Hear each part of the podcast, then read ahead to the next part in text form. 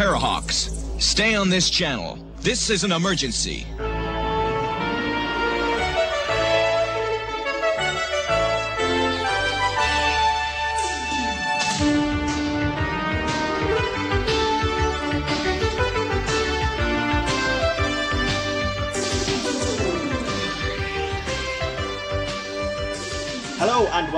SMPD, where we look back at the shows that shaped our childhood. I am Chris Bolton. With me, as always, my partner in podcasting, Mr. Mark Williams. Hello. And this episode, we are looking back at well, it's one that, that's been requested by by you guys. We're looking at Terrahawks. Yeah. Now, um, so this we've had a couple of requests for this, so thank you very much for uh, for those. Um, it's also our uh, our first five star review on Apple Podcasts, so it's always uh, always a special one. We like Um, those. If you want us to do a show on something, just drop one of those five star reviews in, guys. Yeah, we we'll be guarantee we will do it for you. We'll be yeah. all over that shit. Um, so this one comes from uh, Neighbours. It was about a year ago, um, but obviously we have a schedule. I didn't say we'd be quick. I just Yeah, said we'd well, do I it. mean, I mean, to be fair, I'll read, I'll read, I'll read the, um, I'll read the comment, and then you can see why we haven't been quick. So, um, just found this podcast. Hope you make more. We need some Centurions. Check. Terrahawks. Now, Mask. Check. Jayce and the Wheeled Warriors. Check. Visionaries. Moomins. Dungeons and Dragons. We've done everything on the list apart from, uh, the, apart from Terrahawks. So that's why it's taken us a while to get to. And I, and I honestly don't know why, because actually I already had Terrahawks on our program list to look at. Uh, this Yeah. is one that I've wanted to do for quite some time, but I don't know, we just didn't get around to it. Yeah, I think it's one of those because I, I when you when you put it on the list and when it was on so that message and so the the other messages we've had, um, in my head it was a particular thing, and then when I actually looked it up um, a couple of weeks ago when we were setting our schedule, I saw it. I saw it and went, oh no, that's not what I thought it was at all. This is puppets. Um, so I don't, I didn't remember this show, um, and I've I've gone into it this afternoon. Um, I think I recognize it, but I'm not sure. Um, and yeah, it was kind of a mixed bag because I mean, obviously, I'm almost 40 as opposed to I would have been you know, three or four when this was on TV. So um, yeah, big difference. Yeah, I mean, I would have been fucking two when this first aired, but I definitely remember watching it as a very young child. So I think it would have aired originally when I was between sort of two and five or six ish. Yeah, was Um, 86. Yeah, there you go. So two to five for me. Um, now, whether I remember it as a five-year-old, which I guess would make it one of my earliest TV memories, or whether it replayed a bit later, I'm not sure. But I definitely watched it as a very young child, um, and it is this this show has a bit of a special relationship uh, for me because. Along with Centurions, which I talked about on our Centurions podcast, um, so I'm sure Neighbours has already. I, I hope we're pronouncing your name correctly, by the way. Yeah. um, has already listened to. Um, along with that, uh, this is one of my first experiences of like actual, genuine, bone chilling fucking terror. Not not terror like terror hawks, like Yeah. Earth. Terror like Zelda. I can see that. The fuck out of me. Like and, and it's an image like Zelda's face is just burned into my fucking brain. Like she, she terrified me as a child. I mean, now watching it back now, like she's not fucking Looks a bit scary. now, doesn't it? Yeah, But, but, there, there, there is a there is a bit of Linda Blair um, about it though. That's sort of you get that very iconic image from The Exorcist where you know, she's been in the bed and the hair's all matted, the eyes are green, you get the big fucking cheeks and everything's sort of sagging and wrinkled.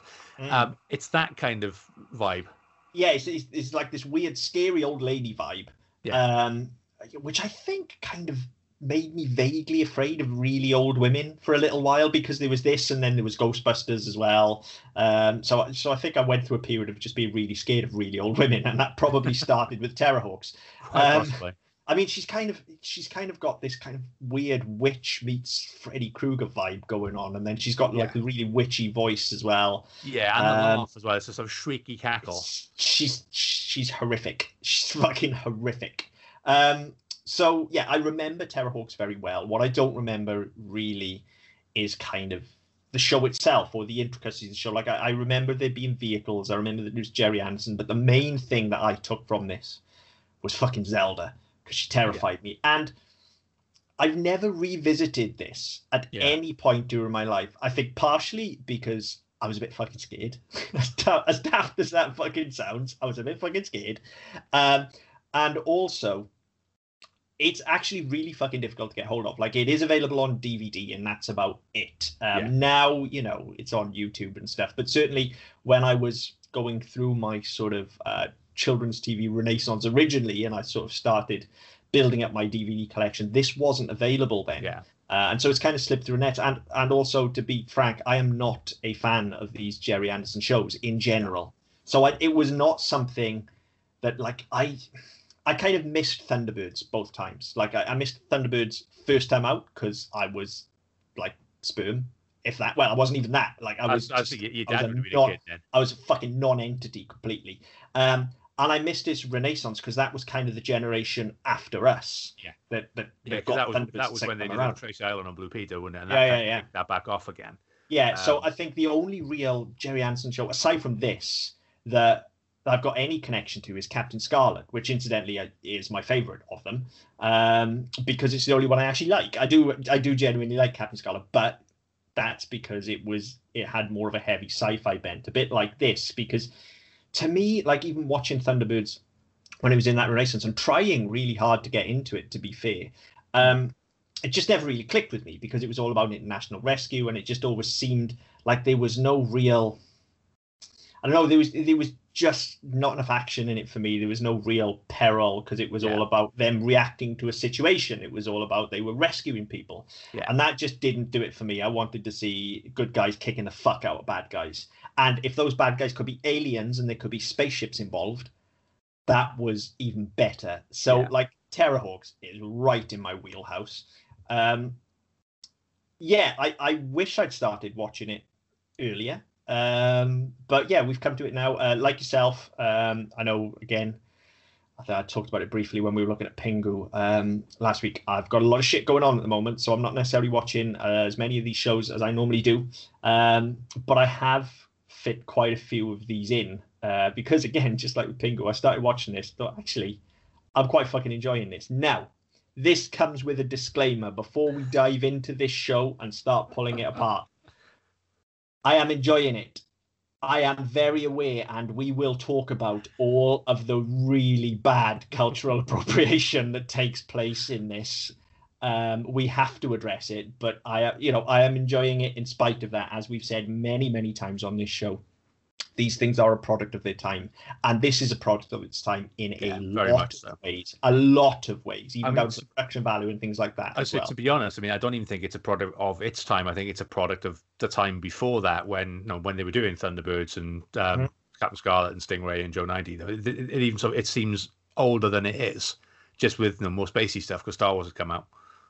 Yeah, I mean, as we've talked about in the show before as well, this early '80s period, everything was fucking Star Wars. It's just like give us the closest thing you can get to Star Wars. Yeah. Um, but this this does lean very very heavily on classic science fiction tropes. It's not it wears its heart on its sleeve, and I fucking love it for Yeah. that because I love this as a genre. It is a gigantic fucking space opera, you know, with invaders from fucking Mars and people from other planets and androids and fucking spaceships and like you basically got an Earth Defense Force. Like it's it's everything that I fucking love about the genre, plus Muppets. Like, well, not actual muppets No, Muppets. they're not Muppets, Not Henson they're- workshops, but Uh, they're, they're not Muppets because Muppets are soft. These are uh, these are harder. These are these are No. no, no, no. These are not marionettes. No, no, no, no, no. Uh, every other Gerry Anderson show is a marionette. This is a latex puppet, unmistakably so. Uh, yeah, the mouths be- to be fair- everything. To be fair, the the, um, the version I was watching earlier, I, I couldn't track it, even track down on DVD. So the version I tracked down wasn't that great quality. Yeah, uh, Um, these these are without a shadow of a doubt uh, not marionettes. They're not walking in that wooden way. If you'll notice, you generally tend to see them from the waist up as well. Um, Mm, yeah, true. They they are they're not Muppets because they're not Henson, uh, but they are definitely latex puppets. Um, they are being puppeteered in in that fashion with a fucking hand up the jacksie. Um, yeah, definitely. Uh, to the point.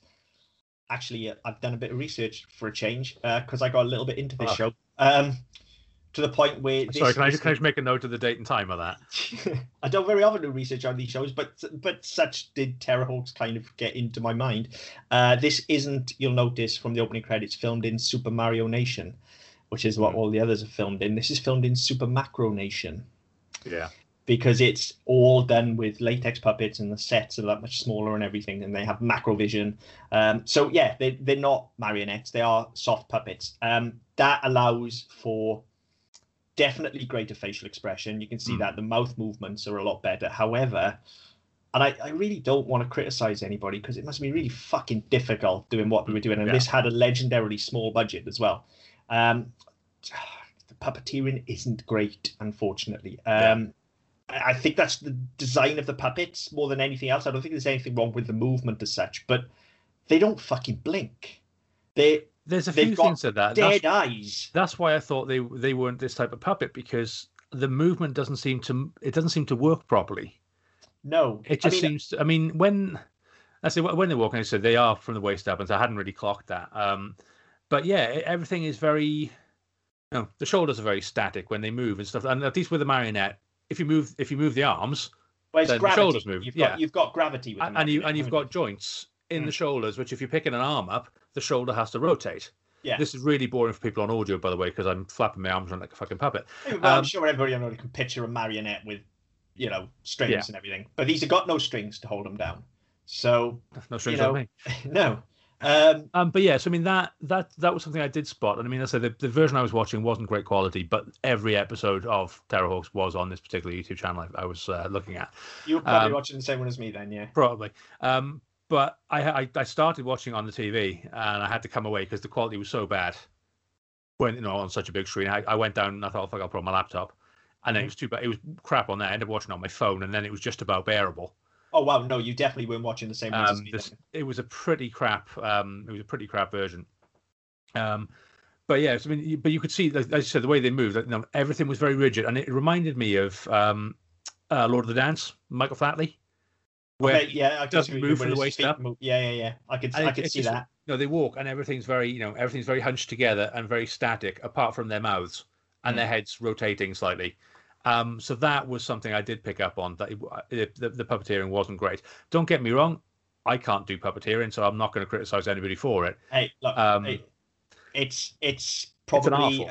yeah, it's an art form, and this is probably as good as you could do with the limited budget they had. And I don't, when I say the puppeteering is not great, I'm not really leveling that criticism at the artists themselves. I'm not leveling it at the puppeteers. They have to work with the puppets that they have. Now, puppet technology wouldn't have been quite as advanced at this point as it would later come to be, particularly when Henson Workshop starts bringing us things like Labyrinth and like Dark Crystal and things like that. That's what I was going to say. Um, and, and this actually feels very much like a kind of early stab at that. Obviously, again, from a completely different standpoint, but this is like, actually, no, we can take this form of puppetry and make something actually quite serious and quite earnest of it, or relatively so Relatively, anyway. Like yeah. some of the gags in this are cornier than than breakfast cereal. They're fucking terrible.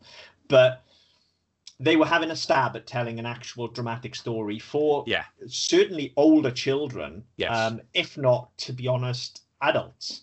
Um, it was way too old for me when I was watching it. Like I can't believe I was allowed to watch the fucking thing.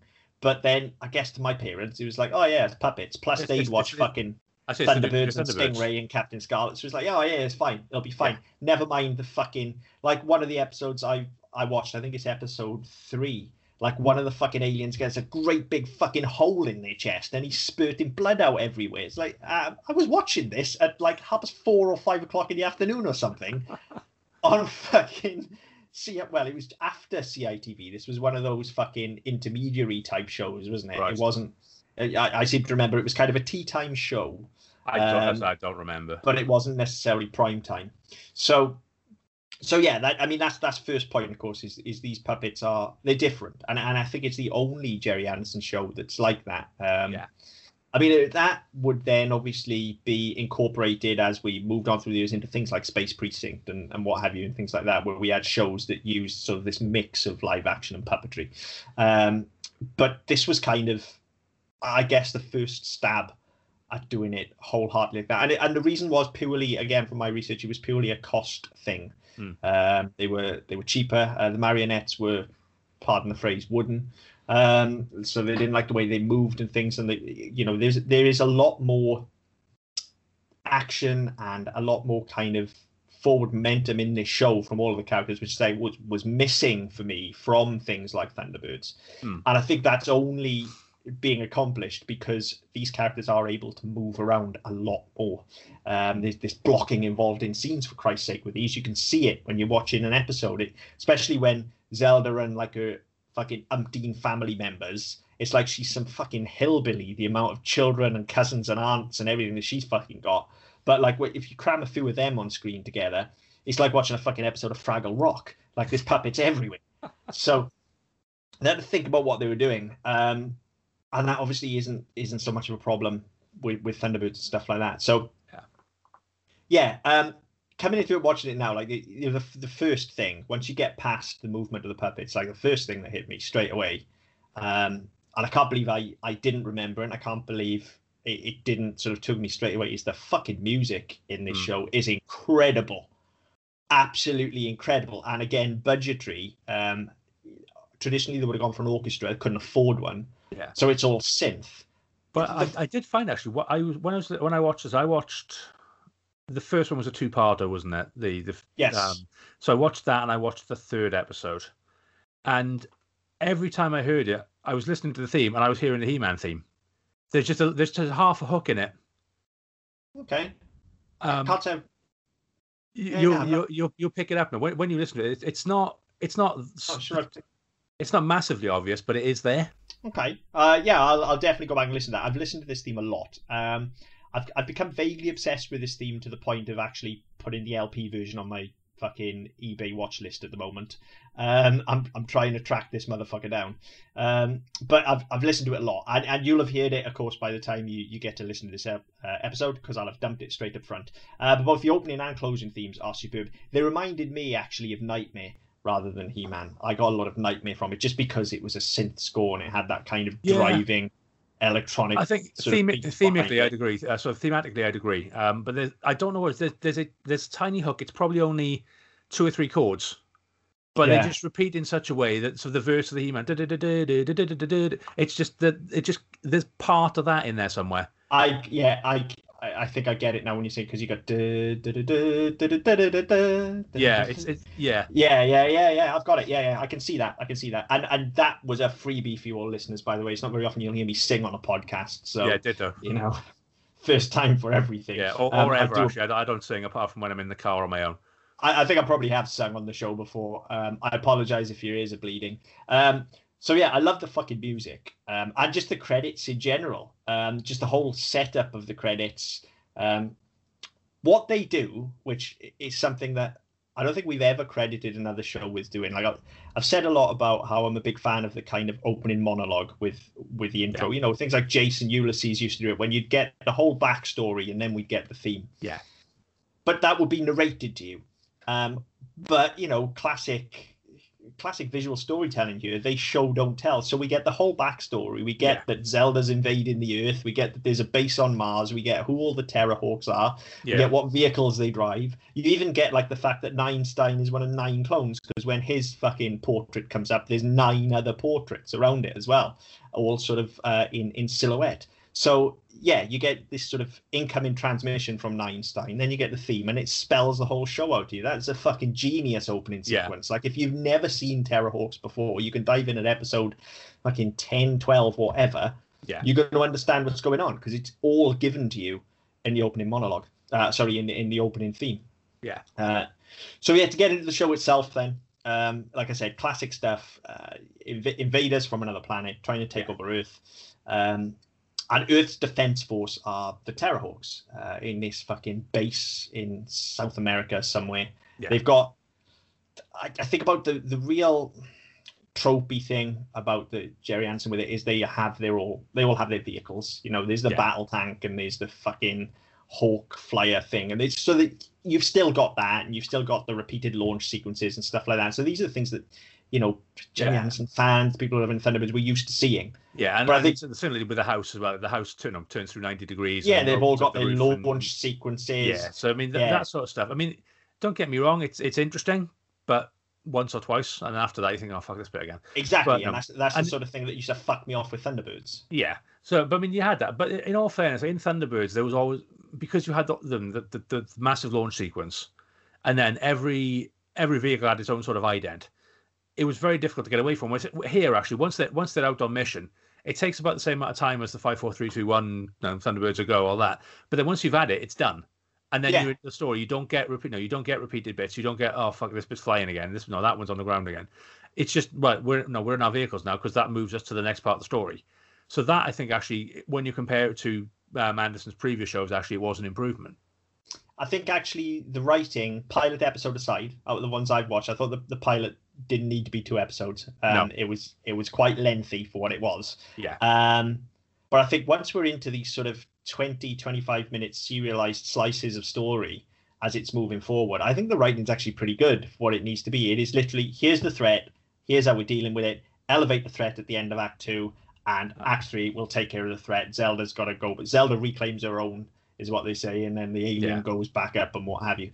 Um, so I, I think the writing, and, look, nobody's winning any fucking awards for this or No, anything. but- Don't get me wrong, but it's what it it, it accomplishes what it needs. It, it does, and actually, I, I, I You was know. thinking that when um, when I was watching this, I only watched the, so the, the, the two part opener and then the third episode, which I can't remember much about because that was about the time that kids came home from school, um, and caused fucking chaos and ruined the living room.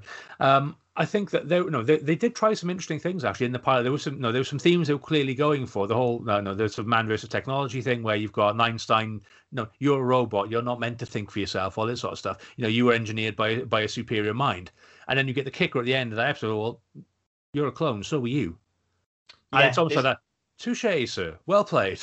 There, there is, uh, and and that does run through. There are Yeah, there are some lofty themes in here. There which, are. again. Sci-fi's very good at taking those themes and dressing them up inside this sort of action, sort of space opera uh, setting and feeding them back to you. So yeah, I mean, you've hit on it. That one's front and center with Ninestein. Like every time he's he's talking to um to Zero or anyone else, he's just like they're a robot. Look down on them. Then of course you've got the fact that Zelda herself is an android. Um, and it, and you know they refer several times like the androids. They truly believe that what they're doing is right. They believe that that the Earthlings are are disgusting.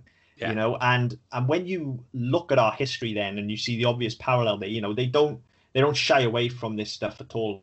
Zelda talks very openly in that um, opening sequence about how they were essentially slaves, Yes. and they have they have revolted, Yeah. um, they and and they have claimed their land as their own now. So for her to then look upon Earth, you can see how straight away she's like, well, okay, it's almost. I mean, she's fucking in another light. She's Daenerys Targaryen, isn't she? Yeah.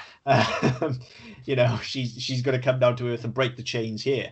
Yeah. Um, so there are some very interesting themes at, at play, and they don't shy away from them at all. Uh, but for all of the intelligence that goes with that, you then have characters like Hiro and his exactry. Um, which I'm sorry for anybody listening, but there's not like I have to describe it to you. I'm not going to shy away from it. We Yeah. never do. No, Okay, it- we're going to talk about this stuff. Um, it's fucking atrocious. Like one of the worst examples we've seen, and it, it's not. It's not just Hiro. No, and I mean it's Let's- it's let- you let's get it with clear. everybody. I mean you get it with um But you get it with Kate as well, who's got the fucking afro hairstyle and. yeah. Um, I, I can't remember the woman's name. The, the one- Ah, But I mean, no, the um, the, the the the very proper English woman who's very much based on Joanna Lumley. Um, I can't remember uh, the, her name, but you, they, they've just gone in for right. What stereotypes can we hit? What can we make so fucking obvious that that's no, that's a British woman. That's no, that's an Asian person. That's a black person. And they've just gone right. No, it's it's it's it's it's a series of token ethnicities, including white. it is. I, I think is it is it Mary you're talking Yeah. about the like the co-pilot with, with Yeah. Ninestein yeah, and Yeah. so that's that's Mary. Yeah, Kate is the is the pilot of the fucking ship who's got the bouffant hair and Yeah. later turns out to be a fucking singer as well. We find out, um, like, and, and then even down to like zero, like could have been anybody really, but he's Windsor Davies. Davies. So like, the It- most it- offensive, It, it took me. the most offensive Welsh representation you could possibly find. It took me a good three or four seconds to realize that was Windsor Davies. I, I, I think mean, I, I think I was all of two words in. I was oh fucking hell, here we go. He's unmistakable, isn't he? Um, yeah, I mean there was there was an animated um like a CGI animated show a couple of years ago which um BBC aired uh, on CB. It was called Q Pootle Five, and they were all aliens living on a pla- on a planet. And Joanna Page was one of the one of the um the the um the characters in that, and that was the same. She might as well have gone and said, "Oh, lovely boy, down there, Yeah. now have a pint there." I said, I mean, "Fucking no, it's it's just like fucking hell, you know." That's How- what how- you get from him. Even the catchphrase, just to roll on. Like, okay, it's funny because he's a fucking ball. I get it. Yeah. But, like, really? However, having said that, um, he's actually really fucking good. Yes. like he's, he's genuinely funny. Um, my favorite character, if I'm perfectly honest, I think he's brilliant. Uh, but again, it's because he, uh, the character, like Yeah. Windsor Davies's voice is comes with all the baggage of it, it Ain't Half Hot Mum and stuff like that, and all of the Welsh stereotype. He may as well be carrying a fucking leak around with him. Yeah. Um, but the character itself has got that inherent thing of I am a machine, but I am learning how to think and I'm learning how to feel. Yeah. And there's that is a thread that runs through as well. He's kind of learning about humanity, and he's clearly different, you know, because even in the pilot episode they talk, start talking about how he's thinking for himself and he shouldn't Yeah. be and things like that. Um, so he's only that, actually I mean, he's sort of he's, he's sort of he's, he's learning emotion as well because when uh, thirteen dies, um, Yes. again I'd say spoilers, but it's forty years old almost, and we, it is the pilot episode. Um, but yeah, so when thirteen dies and they bury him, obviously because you bury a robot when it dies, um, but you know he he feels that. yeah, Well, and I think he's the only character who actually feels any weight to it because everybody else is just dismissive. You're a robot; it doesn't matter. But actually, he's gone. No, that was my friend. That was a that was a good person. It doesn't Well, matter again, it's a robot. And no, there's- there's a lot of humanity in the characters that aren't human, as opposed to uh, in the ones who are. they definitely are, and I mean that has to be intentional. I mean, oh there's yeah, it's even got to be. There's there's a discussion there amongst him and the other um is it Zeroids, aren't? Is it Yeah. Yeah. Uh, there's discussion about about they say, well, we'll just make another thirteen, and and he says, well, that's not the point. You you don't understand. You know, it, it it's- won't it's- it's- be another thing- yeah. thirteen. It's like no, you you you're no. It was it was the the line he came back with something about heart about not having the heart, wasn't it? something like that. Yeah. So there's a there's a lot going into this, Yeah. um, which, quite frankly, I, I wasn't expecting. No. I, I really wasn't expecting to be seeing any of that stuff. I was expecting like I, I knew Zelda and and I knew like she was the bad guy and we were fighting against her. So I was expecting fucking spaceships shooting Zelda. I wasn't expecting a discussion on humanity, what it means to be human, yeah. um, you know, technology rising up against us. I certainly wasn't expecting to be exploring themes of slavery and oppression. Um, yeah. But it's certainly not in the pilot all- episode. No, it's all in here and it carries through as well. So I've watched quite a few of them. I think I've done about six or seven in total. I, I'm going to do more. Yeah. Um, it, like I, I, I'm genuinely fucking enjoying this. Like, look, it's, it is a product of its time and it's very simple in a lot of ways as well. We're talking about all of these themes, but then actually in a lot of other ways, you know, it, it can be quite crude and it can be quite simple. The gags, as I say, are, are corny as a box of cereal. They're absolutely dreadful, some of them. But then for every clunker, now and again, and it's usually from Windsor Davies, he will throw one out there that makes you go, oh, all right, that was, and Yeah. some of them are quite close to the bone as well. yes. Um, so, you know, um, I, I think there's genuine value in it. It's certainly like I have a predisposition to like this kind of thing. You know, I've said plenty of times on podcasts before, like any kind of like serious space orientated science fiction it's right up my street. This is this is hitting all the notes for me. Mm, yeah. Um, so, and the fact that I remembered so little of it as well. So this is all like even though I knew Zelda and, and things like that, a lot of it feels quite fresh to me. Um, and it's actually quite a, a joyful discovery going back and it, like for a start, discovering that they were marionettes because in my head they were. Um, so discovering it again, well talked about on this show. I have a love of puppets um, and the art of puppeteering. So to see that, and, and that's part of even though yes, you can tell the age on the video, as you say, and yes, a lot of the streams that you'll see are poor quality, and yes, there are some really bad special effects, you know, especially with the Zeroids just kind of reversing the video to get them to pop back up onto their pedestals, and there's Yeah. clear model shots that you can see getting blown up. Things are clearly made out of cardboard in places. You know, there's there's all of this, um, but then you know, there's also some quite sophisticated set design gone on in here as well Yeah. um, and you know it looks real is the thing even though it's cheap because it's a physical thing that's been made and is there Yeah. like I, this looks more real to me than a lot of the kind of late 90s early 2000s shows that you would have had where this would have been cgi or computer generated animation even Yeah. um, rather than a mix with live action. There's just something that feels weighty and physical about this. Um, I think the the thing that really sticks in my throat every time I watch it, the thing that pulls me out of it instantly all the time, and again, this is no disrespect to the actors because I don't think the performances are necessarily bad, but the voices are just, and you wouldn't do it today. You would get you would get performers of the correct ethnicity to perform these roles Oh yeah. but the appropriated accents and voices are absolutely horrendous like Yeah. to the point of stunting those performances Yeah, and I mean, I think the if you- if you saw this now, obviously you wouldn't do it. They wouldn't do it now because you, you wouldn't get away you with it. You just couldn't But I mean, even even if you look back at, I mean, fuck it, no, this Team America is nearly twenty. Oh, it is twenty years ago, uh, almost, isn't it? But you look at that and the way they did, you know, um, Kim Jong Il, for as an example. Yeah.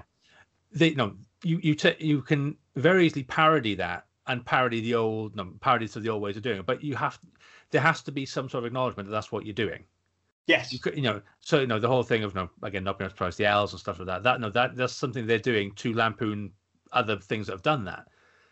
But this is the type of thing they're lampooning, and where you, you get, you know, and it's it's quite subtle in places with with Hiro's. Sometimes you don't notice it, and other times he'll say something, you think, "Fuck me, did he just say that?" oh And yeah and it's like and I ended up um I this in the second the second half of the pilot episode I ended up actually going back about 20 seconds to listen to him saying something again. Because the first half of what he said I think it might have been two or three sentences the first bit was fine. And then the second bit was like oh fucking hell. Oh you're so horny. You know it's just fucking hell. you can't no you can't do that. No, I mean, there's a point in that pilot as well where Ninestein, um, Ninestein and Mary having a conversation, and they get some information from Hiro. I can't remember the exact uh, the exact line, but Mary says to him, "Oh, was was that Hiro?" And he he mimics him. He turns around and says, "Exactly." Um, yeah uh, that makes it even worse. However, narratively, I feel like I would probably accept uh, Hiro and his representation more if they did more of that. Now, now, okay, here's the disclaimer on that. Ninestein is very clearly an absolute asshole. oh, I, an I, Ninestein's a cock. absolute asshole, right? Considering he's our lead and our hero, he's an absolute asshole. So it wouldn't surprise me for that to come out of his mouth. But also, when we're then sort of, and, and we are sort of examining uh, the culture of humans uh, in the show, we're, we're, we're examining human nature. Um, you know, with, with Zelda being the android and turning a microscope on Earth and calling us the villains and saying about how horrible we are and stuff like that. That almost plays into that then when you look at you know, when you look at the androids and they're all kind of Zelda's family, most Yeah. of them. So she's kind of surrounded by her own kin. Whereas you come down here then and we have all of these different nationalities and races and we're just taking the piss out of each other and fighting amongst ourselves and Yeah. disrespecting our own people. Whereas again, they aren't. again there's a comment there's a commentary in there Yeah, you're Um, absolutely. and and, and it, again it works really well. I mean, I remember when we talked about Captain Planet, we had this, a very similar sort of discussion Mhm. about how how they no, how they chose the ethnicities they chose and the the the the, the the character tropes they then threw into those. And this is just that to like the nth degree. This no, this is just a lot fucking worse. Um, Yeah. But I mean, yeah, I mean you're right. And so that the th- one of the things that did pull me out of the um the, the pilot episode actually was that I said Ninestein is a complete cock knocker. he's an asshole. There's, an I cannot see a single redeeming feature in that character. He's just one of the most dislikable But- leads I think I've ever met. But the way the way the, the way you'd argue to get around that is, well, he's not human. He's a clone. No. So he, he's less than human as well. So it's okay because actually the real people in the show, the ones who are taking the piss out of their accents and, and their appearance and all the rest of it, they're the real people. So that's okay. As long as no the person the person doing the mimicry and the, the mocking and all the rest of it, as long as they're actually you know, a figure of fun themselves or a figure of scorn themselves, it's okay. And Now, that's it- the disappointing bit. but as a character, um, and and this is the key, I think, for Terrahawks. This is what is making me want to watch more. Um, once you get beyond, you know, the, the cultural appropriation, I, as a character, um, and it's not just Ninestein. I think all of the characters are quite interesting, but Ninestein especially, he's really fucking interesting, isn't he? Because yes, he's an asshole, but he's asshole because he clearly has an inferiority complex. He clearly knows that he isn't a human like the rest of them. Yeah. And, Uh, and he's, he's- the ninth. He's the ninth one as well. He's not he's even the- original. No, he's well, he's not necessarily the ninth one. There are nine of them. So if he dies, another one of the nine instantly takes his place. Right. Yeah. So that's that's an interesting sort of facet to his character as well. He's he's completely expendable. Hmm. Um, he's constantly one upped by presumably his own creation. I don't know if he does create the Zeroids. I haven't got that far in, but if he doesn't, he certainly sort of Hmm. programs them and instructs them. yeah. Um, so and and it almost seems like Zero, especially, gets more recognition and is more human in a lot of ways than Ninestein is, which is where this kind of conflict between them comes from. So actually, he's an arsehole, but he is quite interesting. It makes Hmm. him very difficult to root for, Yeah. but it does make him quite entertaining to watch. And it does make me wonder if, you know, over the course of this three seasons of this, Yeah. whether he will kind of soften him, whether he will grow into a hero role, or whether whether he will just continually be a complete and utter asshole. Um, I, I don't know, but certainly there was there's Yeah, a lot. definitely- and- there's and, a lot you know, to unpack. There- it- he is an interesting character. You're right, and I think that that's something. It it pulled me out in the fir- in in the pilot episode because as I said, as, I say, as our lead, he's so fucking unlikable. Mhm. But there's a lot to unpack around the fact that he's a clone. So what does that mean? And you know, he's a clone. So why are people cloning? Why you know, why have they put a clone in there? Where no, who who created the clones?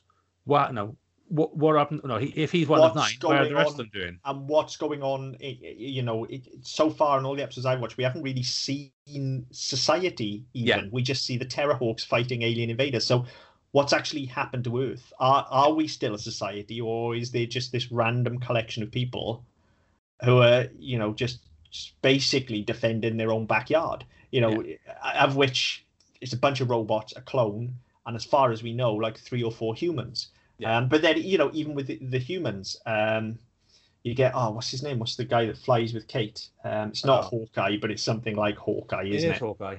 it is hawkeye No, is it she's she's Hawkeye. He's Hawkwing.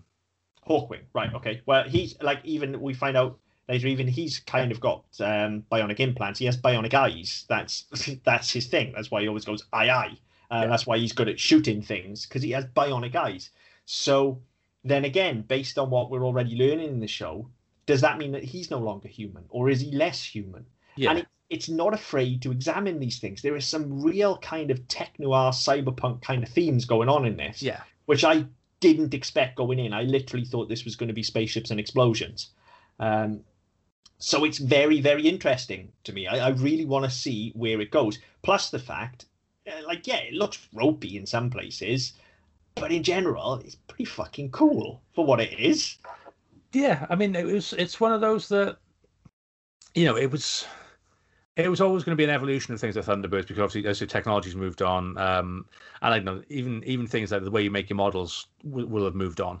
So you know your ships look no different. They, no, they're not all. They don't look like they're fucking you know, die, ca- die cast and really heavy and all the rest of it. They look like they could actually fly. You, know, you look at the thing of Thunderbird two. There's no way that fucking thing's getting off the ground. No, it's fucking ginormous. you know, and with the smallest wingspan ever.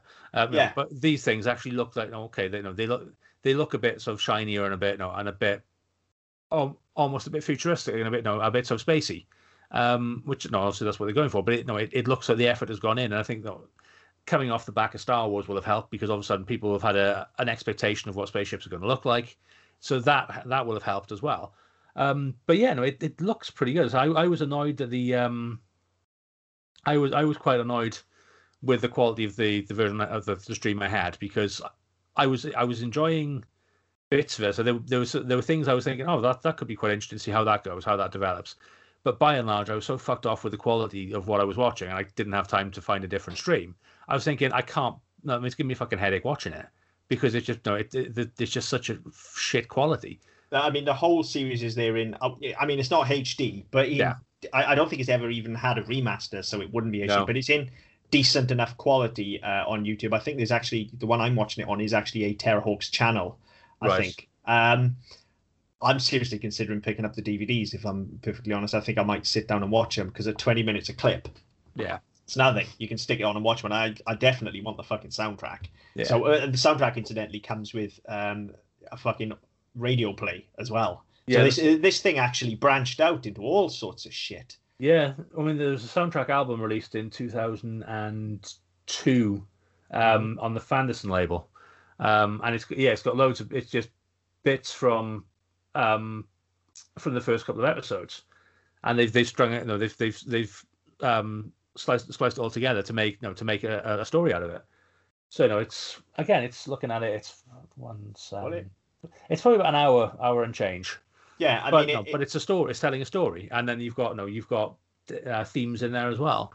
yeah, I mean, uh, there were um, in the early 2000s, um, it's a bit later than that, but in the early 2000s, there were a series of radio plays as well. It, it, did undergo a revival. There are some audio um, plays, the, you know, much like Doctor Who does now, where they'll go Yeah. back and have like everybody's favorite Doctor when when they were a kid who's too fucking old to walk Yeah. about anymore, let alone fucking act.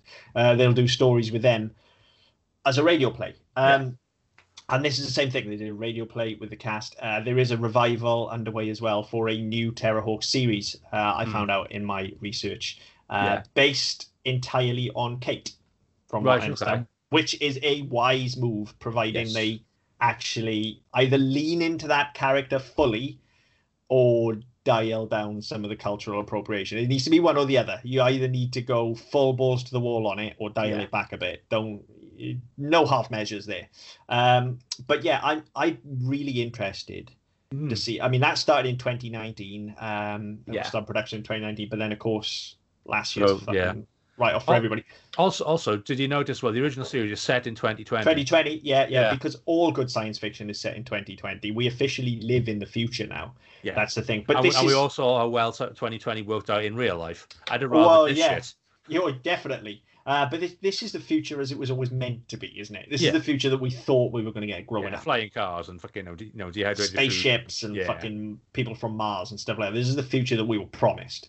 Um, so and it and it doesn't seem too futuristic actually either. When it when you look at what we actually get and when you look at where we were in the 80s, it wasn't a stretch to imagine that we'd have autonomous robots that would you know be able to go to war for us. That certainly wasn't a stretch. Yeah. Um, it it wasn't a stretch to to think we'd have things like the, the space station the hero goes up to you know, and, and it's not. It's it's not a stretch. The, the stretch is the depending on what you believe, the alien invaders, and that, that's never really been a stretch because we don't know. So we're willing Yeah. to take that leap of faith. Uh, whether they're androids that look like scary old women, who knows? But even that's fucking explained. There is a narrative reason for that. They were modeled after the wisest and uh, most intelligent people. Uh, on, on of their created species, which naturally were the oldest. That's why they Yeah. look like old people. Um, I, I think Zelda actually jokes and says that's why she's so beautiful, and that's how Yeah. she says it as well, which is quite funny. Um, she's a great fucking character. As much as I was scared of her, she's fucking brilliant. Um, Yeah. So so yeah, thi- this revival, I'm I'm really curious to see where we take it now. Yeah. bearing in mind That whether they just stick to 2020, whether they go to the future, I don't know. But these themes that were so good then, I think if they handle them carefully now, they could really push this stuff into another fucking level. Like some of the, you know, when you look at the quality of, of some of the revival shows that we've had now, and that you know things like She-Ra, for instance, where they Yeah, that's the one I up was gonna say. that were always there and just gone. Actually, do you know what? Nah, fuck it. Here it is, Lean front it. center. Yeah, here it is. Right, this is a big old fucking lesbian show. Just have it. Like, Yeah. And it's brilliant. It's It- it absolutely one of the best fucking shows I've seen in years, and it Yeah. explores those themes without. Well, I mean, I'm not qualified to talk about this, obviously, but to my mind, as a as an outside observer, it explores those themes without being in any way cliche or offensive, or it, it just explores them as you know these are people having a relationship Yeah. and they're confused about what they're feeling um, but they are very much in a relationship because these two people i'm talking about She-Ra and Catra specifically here never mind all of the other fucking like honestly if you haven't seen She-Ra just dive into it because the relationships alone are worth it um, but they handle things very sensitively Yeah. um, and I think we could do so much good with Terrahawks now. I- I mean, know, there's- there's some- these things. there's some talent. You know, the um, the people involved as well. I mean, the um, the showrunner is um, Mark Hoffmeier, Hoffmeier, who did Mhm. um, he did the um, the Last Guardians uh, Guardians of the Galaxy series. Um, Oh, as well. okay. He's, he's done some. He's done a lot, a lot of Marvel stuff. He did Spider Man series as well. Um, you've got the producers. Um, one of the producers of Bob's Burgers, Gravity Falls. So again, there's some there's some recent cartoon pedigree involved as well. Mm.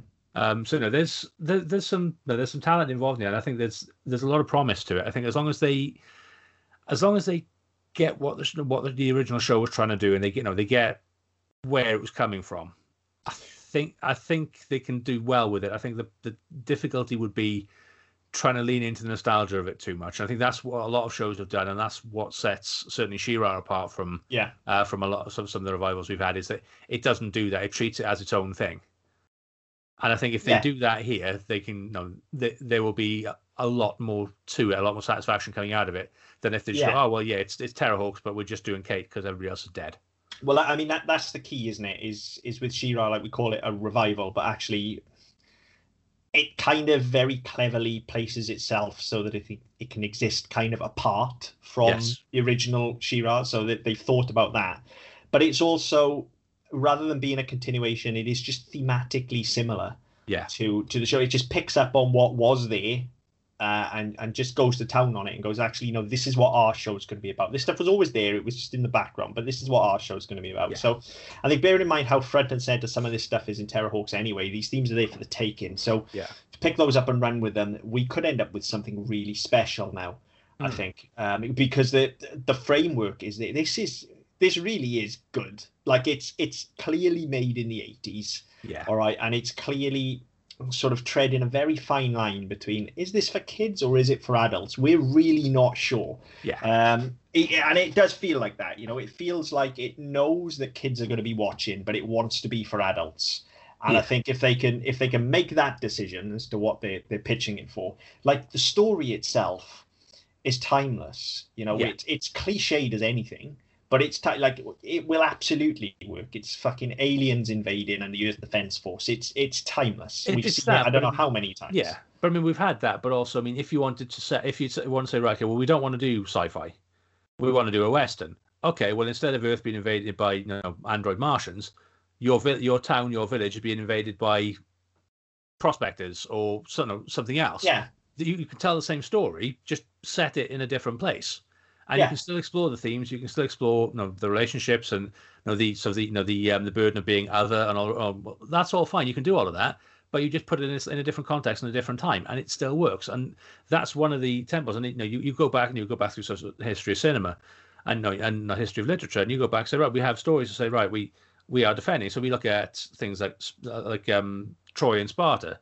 Yeah, no, Mhm. that no, that's a similar thing. You- You've got all through um, through Greek history and Roman history. You've got no again. You've got uh, the stands against the big invading army and stuff like that.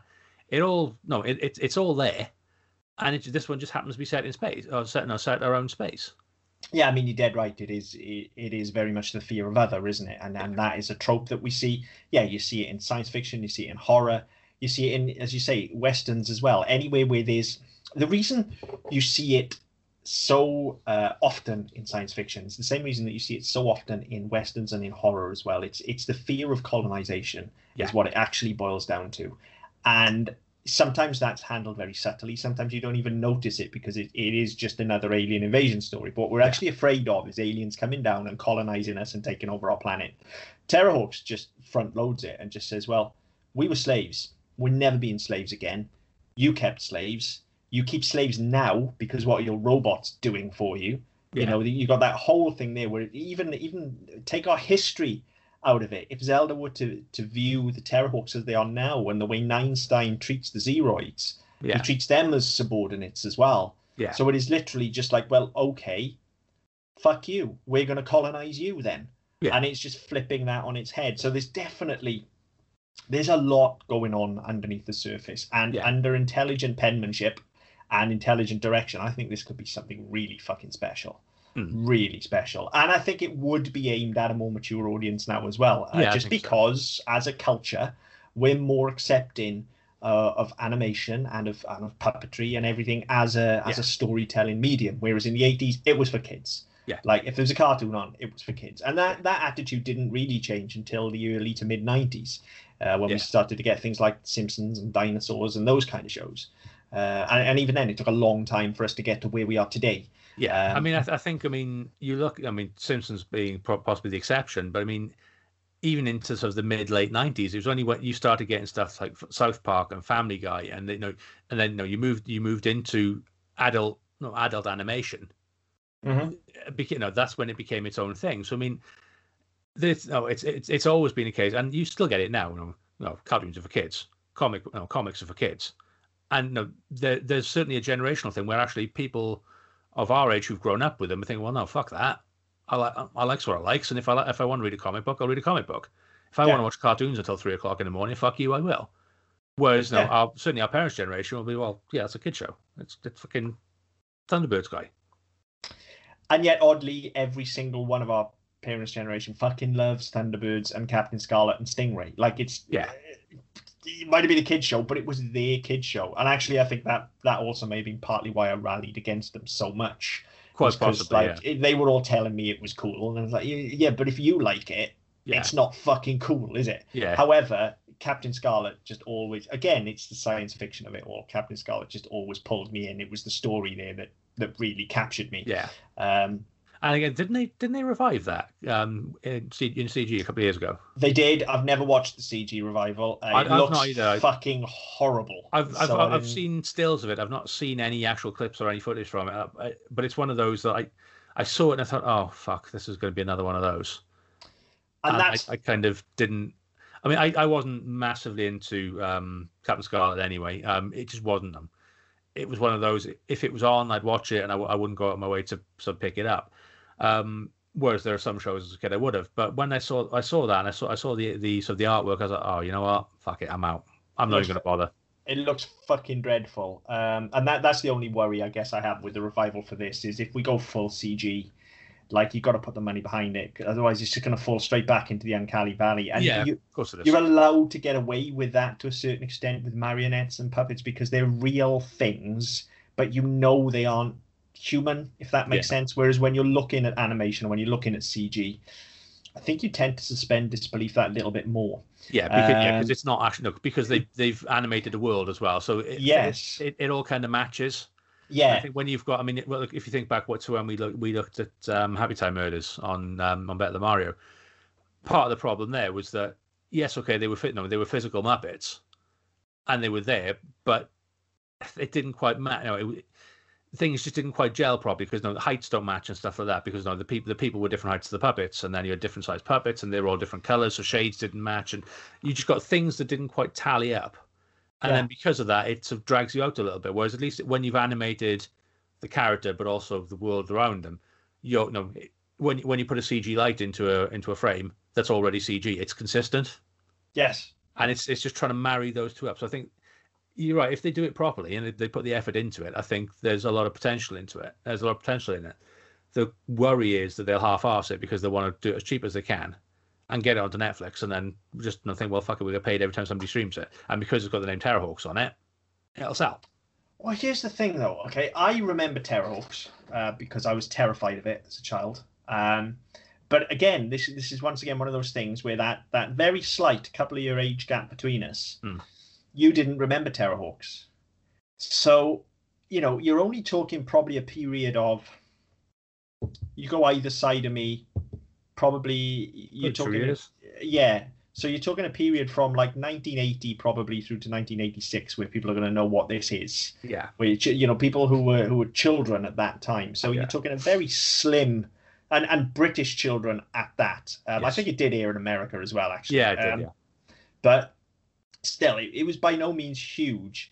So you know, it's whether that instant buy-in is there with Terrahawks that would be with say Thunderbirds Yeah, for instance. I, I don't think it is. Um, it would be for me because even if we hadn't done this podcast and I all of a sudden saw it was getting revival, I would definitely think, okay, okay let's let's have a Here look. How how scary have they made Zelda this fucking time? Yeah. you know, um, whatever they do, right? They cannot make her as scary. As she looks in it. Like like I said, she's not fucking scary now. When I look back at it, it just looks like somebody melted a fucking sooty puppet. But uh, you know, as a kid, she was terrifying. Yeah, no, I, I can I can see that, I, I can see that. One thing I actually saying about you know the international appeal, where I, the one thing I did notice in the end of the pilot episode was um, they made a reference to something being red, white, and blue, red, white, and blue, as, as truly British as you can be. It's like, have you not seen the fucking American flag? Yeah, I thought that as well, particularly since Ninestein obviously is American. Um, Yeah. But yeah, it's it's the it's the Rolls Royce, isn't it? Which Yes. uh, again, you know, nudge nudge, wink wink. Here's a pink Rolls Royce. Yeah. You know, it's we get it. All right, fair enough. Um, but yeah, I, I thought that as well. Red, white, and blue, and it. I mean, that's that's the thing, isn't it? It's not as kind of, and I, you know, even with Thunderbirds and Captain Scarlet and stuff as well, we, we think of them as being inherently British, but when you watch them, actually, they they're not really No. all that jingoistic and patriotic. But yeah, that that just felt a little bit out of step, didn't it? Like Yeah. it all of a sudden everything was very. Yeah, very British. In, Yeah, and- and what I it's- otherwise meant to be an entirely international I was cast, to I was all say voiced by British people. yeah. Um, I was going to say, but no, But- it, it's it, it's supposed to be, you know, it's supposed to be set internationally. You know, they're, they're based in South America. they've got they've got an, an, Asian in space. They've got they've got this, this very clearly American clone. So they've done they've, they've put the people they put, put they've put the pieces on the board, and they've just gone, ah, fuck it, they're all Cockneys. Yeah, weird. Just it's just a weird, weird line. But like I said, there are moments, hmm. and it, and it is moments. There are just fragments of dialogue in this that just make you go, ooh, they're like they're really bad. Um, and I will say it tends to be in in like those pilot episodes that Gerry Anderson actually wrote.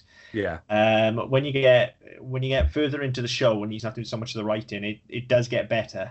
Yeah. Um, sorry for any huge Gerry Anderson fans out there. That's just an observation I'm I'm making. It's I mean I can't not make it. Like yeah, I mean I think I think it's fair. I mean, sometimes you just don't hit the you don't hit the mark, and on the on on this compared to other other products. I think he's, I think the, the his writing on it. I mean, don't get me wrong. So the product itself, I'm I, I don't have too many issues with. Um, I say it was a bit of a mixed bag for me, but yeah, the the writing in that pilot episode was pretty clunky and pretty poor, and it served more to go. Oh, we can do two episodes and we can show off more of the vehicles, mm. which is what we did in Thunderbirds, and we can show off the robots. But it was more, you know, when I when I say the writing's bad, again, it's not the it's not that the story was bad, and it's certainly not that it was thematically bad, and the characters no, are interesting. The concept is good. It's just yeah. it, the, the like, pacing is wrong, and the, the, the, pacing is well off uh, for me, and and the, the horrible fucking stereotypes. Yeah, and, and just those those odd fucking weird clunky lines of dialogue, which are just so fucking strange. The way they yeah. just throw them in it. I mean, the pacing, I think, is something that all of these shows suffer from. All of the marionette shows do as well. Um, and I think that's partly because no matter how hard you try, you cannot have a fast-paced action sequence with these with these puppets, whether they're marionettes or whether yeah. they're Muppets. You just can't do it. So everything is just naturally slower. There's no nobody's punching each other in the face or anything like that. You know, it's well, fucking it punch, punch and Judy we've been doing that for two hundred years. I'm sure these fuckers can work it out. Well, yeah, but Punch just does it with a fucking stick, doesn't he? He can't. He doesn't bend at the elbow, does he? He just no. fucking hits a home yeah. run. I mean, if you saw that every episode, it would be pretty shit. Unless you write it into the episode that like Ninestein has fucking baseball bats that come out of his fucking arms or something because it was yeah, encoded he, in his DNA. Yeah, he doesn't have elbows because they fucked up the sequencing or something. Yeah, I don't know. Maybe he got the fucking Pfizer vaccine and it rewrote all his fucking DNA. So all of a sudden, who knows? Maybe he's a mutant now. Says me. I've had the Pfizer vaccine, so I shouldn't joke about it. Um, if I all of a sudden grow a baseball bat arm, I'm fucking, I'm straight there going into space looking for fucking Zelda. That's, that's it. I, am I'm, I'm mankind's last hope in my mind now. Um, fuck knows how we got onto that. no, I think I, I, think it was it came off a bit of a genuine point about pacing. I think I think you're right. Obviously, because of this, the the style of the show and the way it's been put together, yes, of course, of course there's going to be issues that you can't. And I think we've been spoiled spoiled certainly in recent years where you do look back at this, some of this stuff and where they have gone down the CGI route. Of CGI you can do any fucking thing, like literally anything. If you can think of it, it's like Green Lantern. If yeah. you can think of it, somebody has the, tech, the, the technical capability of making it for you. If you can't yes. do it yourself. So we have been spoiled um, probably since the mid '90s, even when you had stuff like um, VR Troopers and Reboot and shit like that. Mm-hmm. You know, you did have no, you, that you did ha- start to get some sort of very realistic animation in terms of, you know, 3D models of people. So all of a sudden, they, they articulate the way human bodies articulate. You know, that they will move their head, they will blink, just you know, because you know, they will shrug their shoulders like I just have, because that's how it works. And so you were you were never going to have that with puppets, and I think we have been spoiled in, in that respect. We we can we almost expect things. And it's it's hard to remember sometimes that actually there there are physical limitations that you just can't get past. So um, yeah. I, I, think you're right, and I think that. But I think the the pilot episode certainly. I mean, I mean, I haven't watched too much after that, as I said. But the pilot episode certainly they could have cut. They could have got that into into the 24 minute episode quite easily. They didn't need two episodes. And I think a lot of that's because there was a there were some there were quite long sequences of dialogue which we didn't need. There were lots of just shit gags that didn't land, and a lot of that could have been cut out, and they could have made the script a lot tighter, and I think that would have benefited it as well. And it is like that moving forward. Um, it, it definitely is. I felt that too, and the more you watch, the more you kind of just click into the the 24, 25 minutes. You know, with with nearly about fucking two minutes of credits worth as well. Yeah. So they are they're quite pacey stories. Um, and, and they do manage that, and of course because because the storytelling is that much tighter, there's less of that clunky dialogue because there's just no time for it. Yeah. Um, you know, you just hit the exposition and off you go onto the action sequences. Um, but it's interesting. Again, it just um, jogged my memory when we're talking about what is what is physically possible and things like that. And I think perhaps I was wondering why it looks so dated to me when it when it looks so like physically real. But I think part of that is again when we think of what's possible now. You mentioned Happy Time Murders, which we talked about on Better Than Mario, and when you look at um, the Dark Crystal revival that Netflix did last year or maybe even the year before now. Um, and, and what's physically possible with action sequences augmented by CGI now with these puppets then to go back and look at this genesis where it came from it is almost like going back and looking at kind of early 90s cg and, and comparing it to a modern day blockbuster and going fucking hell look how bad that looks when we now have this i mean there's, there's a sequence in this um, it's one of those repeated things where they're going to launch the ships or whatever they go drop the battle tank and they drop the fucking battle tank. Yeah. Like they literally, the bottom of the fucking ship opens and somebody just goes dunk. like it bounces. It, it literally fucking, they drop it out and it just dunk and bounces. Yeah. Like it's terrible. Whereas, you know, now it would either hover down or you probably have something lifting it down or something. you wouldn't just go lowering it, yeah. It's literally, it was, it's like, you know, somebody's got like you like one of those little trapdoors you'd make in a, in a model of a house as a kid or something where they got a cardboard flap by the side and somebody's got the tank on the top and they've just pulled them like that and the tank's just fucking dropped out the bottom it looks terrible um, but that's why you can't have a sequence where for instance the battle tank is fucking chasing a I don't know, alien on a speeder bike like you would get in Star Wars, you know. And the closest thing you probably get to that is Ninestein's video game, Yeah. um, which interestingly was hand animated. Was? Uh, another thing I, I learned when I was looking through my fucking uh, research earlier on. Yeah, not actually computer generated, hand animated. And, and again, I thought that was I don't nice as well. really The fact that um, we're just talking about the video game. The the fact that he was always chasing the high school, chasing the high score, but he always got to one off, and then he and then he then something distracted him. There's again some nice repetition of that theme there, and again, you know, there's, there's little things like that which you know just add to it, and then you think, well, okay, so no, some of it's not great, but actually the work that's going into that character, because that no that gives him again just gives him something to play on. The fact that he can't beat the high score, he can't, you know, he, he always gets to 749 and the high score 750 or whatever it is. I think it was 749. No, he, so he always gets there and somebody always fucks it up for him. Yeah, and, the- the- and Zero's actually surpassed him Yeah. uh, when you get to one of the episodes as well. Zero actually gets the high score, which sets him off. Yeah. Like, So, so I mean, again, there's, You know, there's, so, there's yeah, things they- like that which are uh, again I thought are really interesting, and it's only when you mentioned the computer game I remembered it. There are some really interesting touches of that as well. You think, well, there's so much they can do with that, and this, you know, they're putting they're putting the groundwork in, so there's nothing to say they they're not going to go on and do that. And I think that's one of the reasons I want to go. I want to carry on watching is is to see actually if they pull it off. I mean, certainly the more I watch, the more I I settle into these characters, and those things, yeah, they do explore, and the character they do explore them, and the characters do grow. You still get drop the fucking battle tank. You still get the fucking ship launching. You still, you know, you still get all the repetition, but in between that, actually, you do get this core story of this very interesting group of characters with who are considering it's a kid show in inverted commas and considering this is the 80s and considering they're puppets um, they're actually quite well realized three-dimensional characters and that's really fucking surprising to me Yeah. and, and, that, and that's something I, I- think you know I, I absolutely if I were wearing a hat I would take one off because that's something that's very difficult to accomplish I think in, in a show of this style and of this length Yeah. and at this time and for this audience like it's way way better than it needs to be I think Yeah, um, I say, no, I, I, it was a bit of a mixed bag for me. There were things that annoyed me, possibly because of the way I was watching it. Um, but there was lots, there were lots of things I really liked, and I think that on balance, I'll probably try and go back and say, right, okay, well, does it go where I think it's going to go? Does it go where I want it to go? Even if I get to the end of the first season and go, you know what, actually, it's not what I want, so I'll, I'll give it up. Then so be it. But I think having not watched enough of it, I've kind of gone, yeah, there's there's some bits I'd like to unpack in that. There's some things I'd like to see if they follow through. there's something there though isn't there i think you can see that even in the, Yeah. the handful of episodes you've watched there is there is something there um and and that's as i say that's something i'm not I, i've yet to see it fully unpacked and i don't think they will Hmm. and and I'm not sure if I want them to because the unpacking really is for me to do as an Hmm. audience member. They just need to give me that information and let me unpack it. They need to tell me a story. All this Yeah. extra stuff that I want to unpack, that's on me.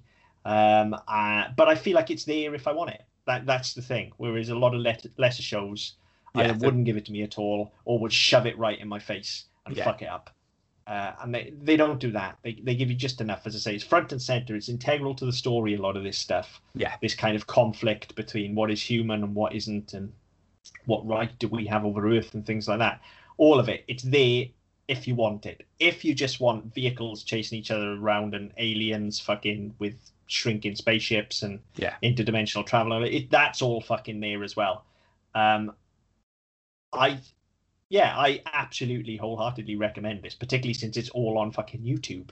Like people should. De- I I feel like this is a bit of a fucking lost gem. Like I think there is a very hardcore subsection of kids from the '80s that remember this, and even even remember it in some small way, like I do.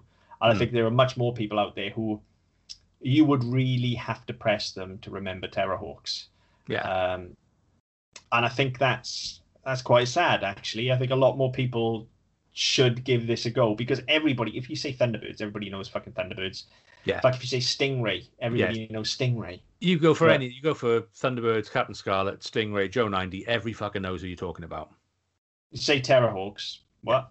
And I, I had that today because uh, the wife asked what we were doing tonight. And I said, "Oh, we're looking at Terrahawks." What's that? So Yeah, again, there you go. put no, got my phone out, pulled it up on the screen. No, I don't, I don't remember that.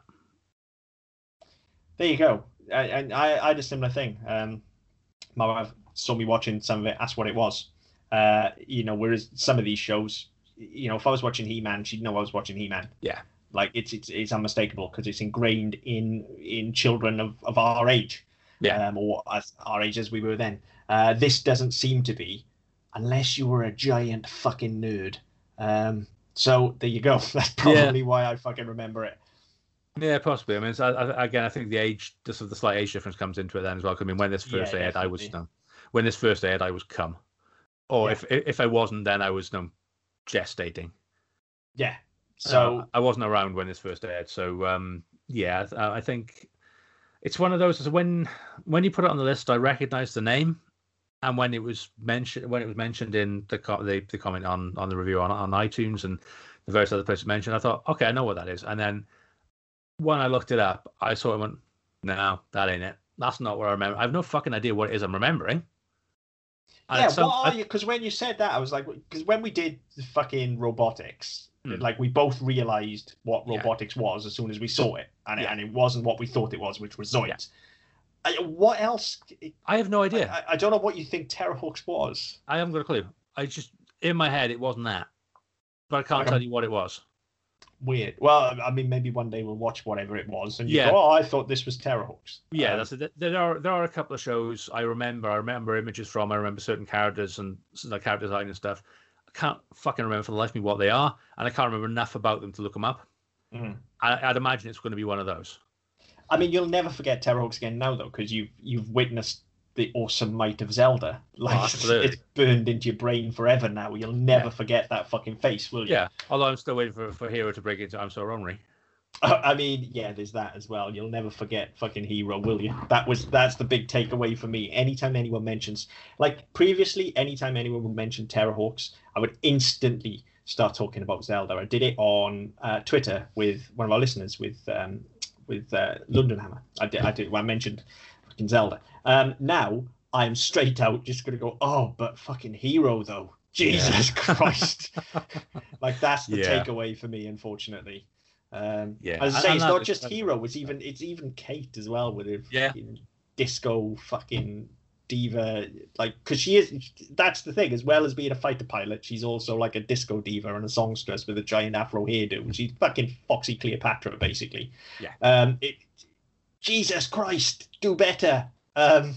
Well, yeah. and- 80s. I was going to say it was the early 80s as well. And I think that I, I would hope that if this revival does appear, then we're going to get something a bit more, uh, a bit smarter.